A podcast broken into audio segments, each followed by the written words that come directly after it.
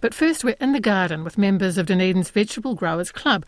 Well, actually, I think I'm keeping my guests, David Neill and Ruth Bain, out of the garden for the next wee while to get some ideas on how to maximise veggie crops and avoid the dreaded brassica bolts and snail decimation of crops. Thanks for your questions. You can send them in still the weekend at rnz.co.nz or text us 2101. Ruth and David, kia ora kōrero, welcome. Kia ora, Lynn. A pleasure to be here with you. Marina, Lynn, very nice to be here. Thanks for having us. Look, it's our pleasure, and this is, the perfect time to have this conversation. Ruth, why do you put all the time and effort into growing your own vegetables? What a great question, Lynn. An effort, sure, but a pleasure. So for me, it's the stuff of life. I love to eat. And eating fresh from the garden, what could be better than that? That's my motivation. And David, I think your family inspired you to grow fruit and vegetables.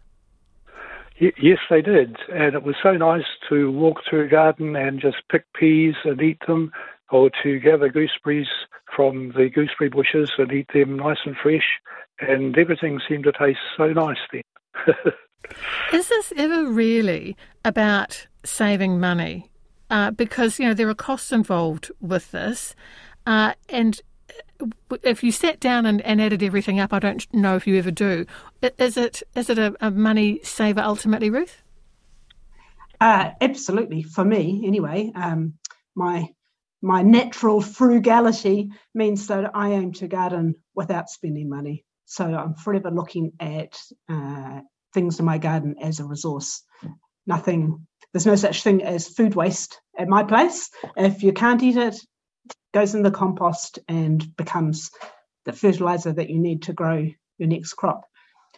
Saving money by growing your own garden, I think you need to think a little smart. So growing the things that might be expensive to buy or that are luxuries. People grow things like saffron in the summer, fresh herbs, basil, Vietnamese mint, or the very freshest baby new potatoes before they're ready in the shop. These are things that you might choose not to purchase, but when you grow them for yourself, you can eat them, and that's money saved for you.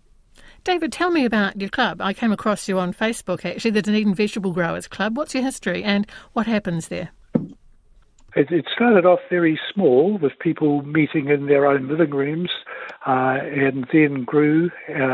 And since 2007, we've been meeting monthly, providing a friendly place to get information about vegetable growing and plants and seeds and gardening materials. And we try to provide these all as cheaply as possible to the members.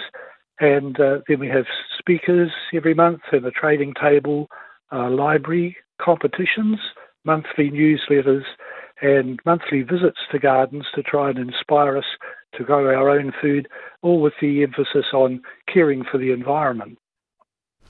Questions are already coming in. I knew they would, Ruth. I might fling this one to you if that's all right. New Zealand soils, says this listener, are low in selenium and cobalt, and we used to apply these trace elements annually in farm fertiliser, and we've now got a small vegetable patch in town, and we just want to know how much we should be applying to our soils as the fertiliser mixers don't have these trace elements. That whole issue of fertilisation, it's really key, isn't it?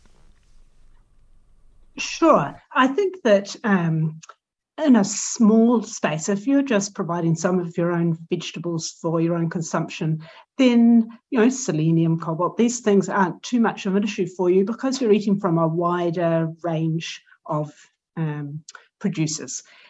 But if you're relying upon your garden to be your nutrition, then absolutely you need to think about the trace minerals that might be in your environment.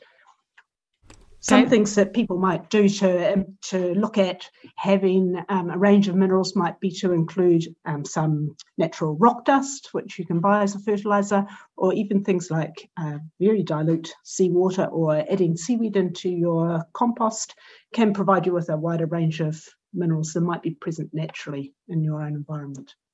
David, I know you're big on composting and worms, and I love my worm farm. I have mentioned it on air before. So my main fertiliser actually comes from that. But how important is composting? And what about maybe a couple of tips for people who are just starting to get their head around how to do it well? Well, I think the great thing about composting is it allows you to use all your food waste and kitchen scraps and return them to the soil. And so especially if you chop it up reasonably fine, you can get some compost reasonably quickly. I think a lot of people feel they have to have a complicated worm farm or a Bokashi system or something like that to get rid of their food scraps.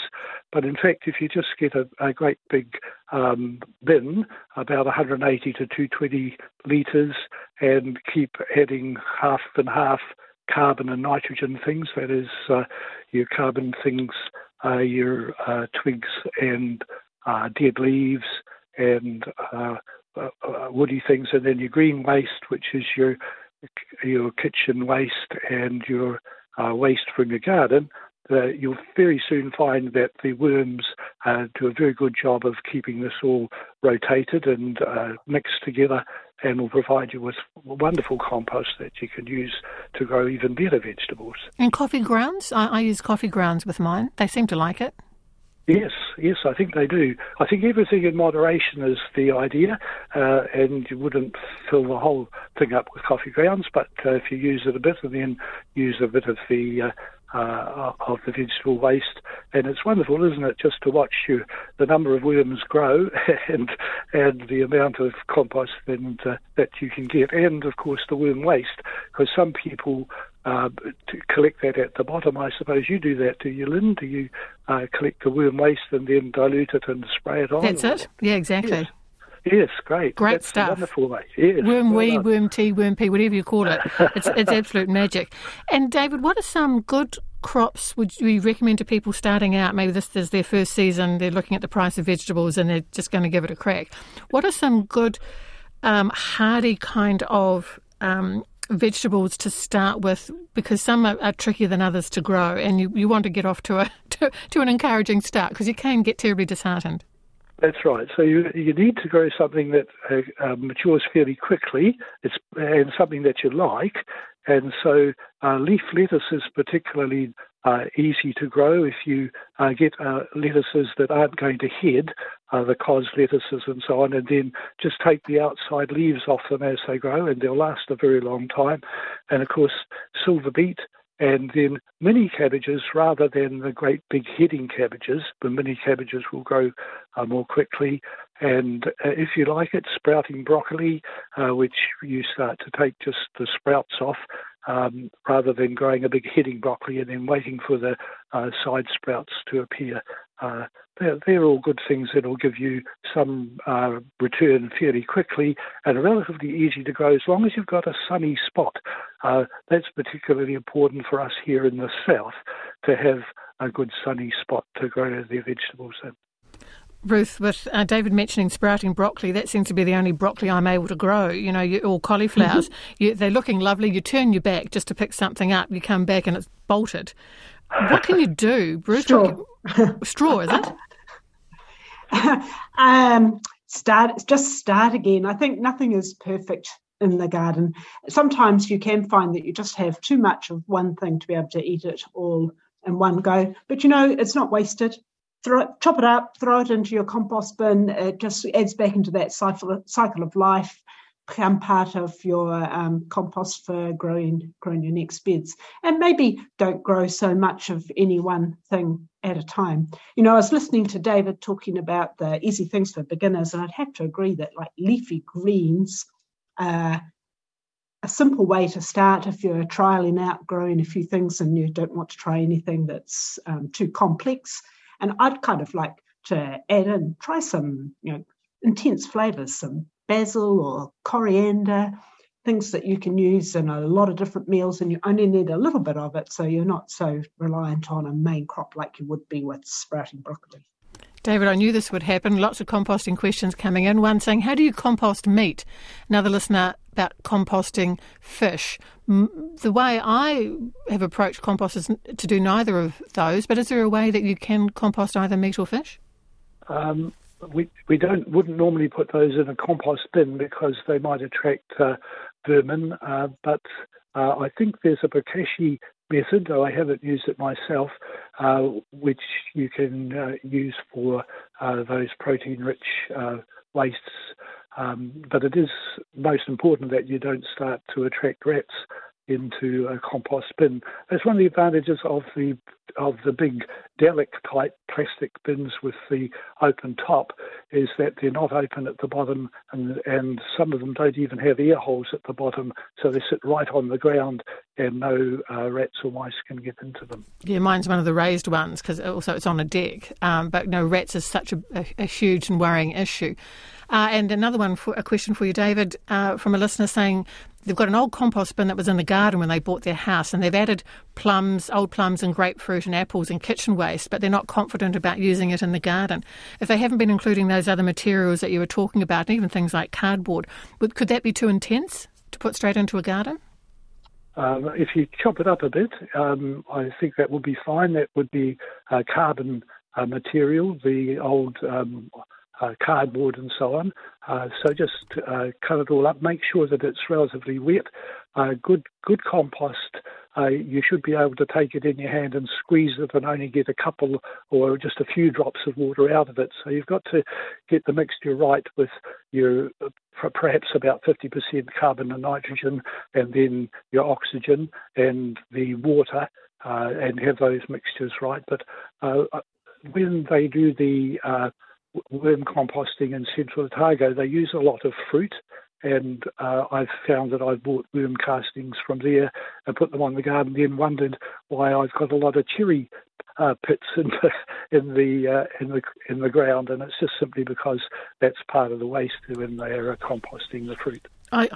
Funny enough, I get lots of, I don't think it'll happen this season though, tomatoes from my compost. You know, when tomatoes have gone off, I used to, because I grow them, put them back in the compost, and lo and behold, I get little tomato plants. I'll be hoping for them this season, but I haven't been throwing much away. Ruth, what about growing from seed? That's got to be the most economical approach. I mean, should you treat every seed as sacred? My niece TK, who's my mentor in the garden, does this, and every carrot seed, she will plant in an individual pot. Well, Lynn, I guess you could look at seeds in that way. I mean, they're amazing, aren't they? That tiny little thing that has everything in it that's needed to grow into a plant, and that plant can be productive and create the fruit or vegetables that's going to sustain you and provide a nutritious diet for you. So, you know, they are to be respected. But no, plants produce maybe not a million, but hundreds of seeds in nature, and not every one of those little seeds is going to have the chance to even germinate, let alone grow and become a full-grown plant. And I think if you are growing your own seed at home, plant more than you think you might need, because some are not going to come on strongly, and just choose the best ones, the strongest looking plants that have come through the best to grow on and be the ones that you're actually going to give room to in your vegetable garden. Or if you've got a wilder garden or a bigger spot like I might have, you could take some of those spare seeds, tomatoes or things like hardy vegetables like kale, and you could scatter them into the wilder outside edges of your garden and see what comes up. Maybe you'll have some garden grow itself that you don't even have to work for. Oh, I'm loving that idea about the wilding. My garden is a bit like that. David, you are a big fan of 4-crop rotation garden. How does that work? Well, the idea of rotating your crops is just so that you don't grow the same vegetable in the same place for more than 2 years in a row, and preferably only one, and that way the nutrients that are in the ground don't get depleted. And if you move the vegetables around in your garden a bit, that saves running into problems with the diseases too. And the major problem that people have in vegetable gardens when they're growing brassicas is club root disease, and that will stop your cabbages and broccoli and so on from growing well. And if you get it, you really have to either replace the soil, or perhaps not quite as good an answer is to try to grow club root resistant varieties. But it's much less likely if you're growing the cabbages and broccoli in ground 1 year after it's been limed, so you can work that in with it, and you're going to get much better crops if you are putting your vegetables into different soil each time. And so quite a lot of people will plant the legumes that put nitrogen back into the soil, like peas and beans, and follow that with their brassicas, which need more nitrogen, and then follow that with their carrots and parsnips. And if you've got potatoes, you could then follow your carrots and parsnips with potatoes if you want to. Potatoes, although they're not grown very much, are a wonderful crop to grow in if you've got a large enough vegetable garden, because they really take a lot less time and trouble than actually growing a lawn. People who have lawns cut them and fertilise them and trim them and everything like this. Whereas if once you've got your potatoes up and growing and big and bushy enough, they really don't need an awful lot more attention apart from just heaping the soil up around them a bit, and you'll get a really good crop. And it's quite fun to have grown your own potatoes and not have to worry about all the chemicals that the commercial growers may have put on potatoes. We've just got a couple of minutes, so last question to you, a listener question. I have pumpkin seeds from a fresh pumpkin at home. How do I grow pumpkin plants from these seeds? I'm interested in this too, actually. Oh, what a great question. Pumpkins are so much fun to grow. They are a vigorous plant. I would, personally, start those seeds off in a pot, a sort of a smallish kind of pot, plant them a centimetre down, give them water, and then I would leave them in a warm place. I wouldn't give them any more water until I see that seed has germinated, the sprouts are coming through. Then let that plant grow on. When it's got its first true leaves, find a nice sunny spot in the garden and give plenty of compost or animal manure or anything you've got that's rich, because they are growth-feeding plants. They're going to grow big, they're going to grow vigorous, and hopefully they're going to grow you lots of gorgeous pumpkins. Only one thing I would say, sometimes if you're saving your own seed, bees might have cross-pollinated your pumpkin with another related plant, and you might not grow exactly the same pumpkin that you started with. Mine tend to be on the small side, but I'm going to try harder with all your advice. Thank you so much. Talking to Ruth Bain and David Neill from the Dunedin Vegetable Growers Club.